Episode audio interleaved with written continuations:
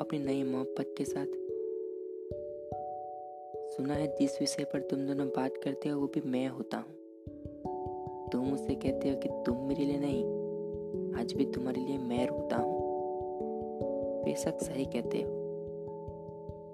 पर सुना है तुम्हें बात बात पे कस्में खाना पड़ता है, क्योंकि वो तुम पर जरा सा भी एतबार नहीं करता। किन किन बातों से तुम्हारा दिल दुख जाए वो ये भी नहीं जानता। और क्या कहता है? इश्क करता है। और इश्क के उसूलों को भी नहीं मानता। सुना है शायर है वो भी मेरी तरह, पर तुम्हारे बारे में तो एक भी बात नहीं लिखता।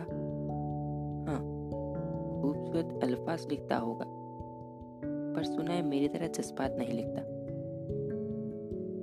पर सुना है, मना तो नहीं, ये पूछकर कि कहीं खफा तो नहीं? अरे, अब भी वक्त है। जाके पूछ उससे। कहीं वो भी तेरी तरह बेवफा तो नहीं?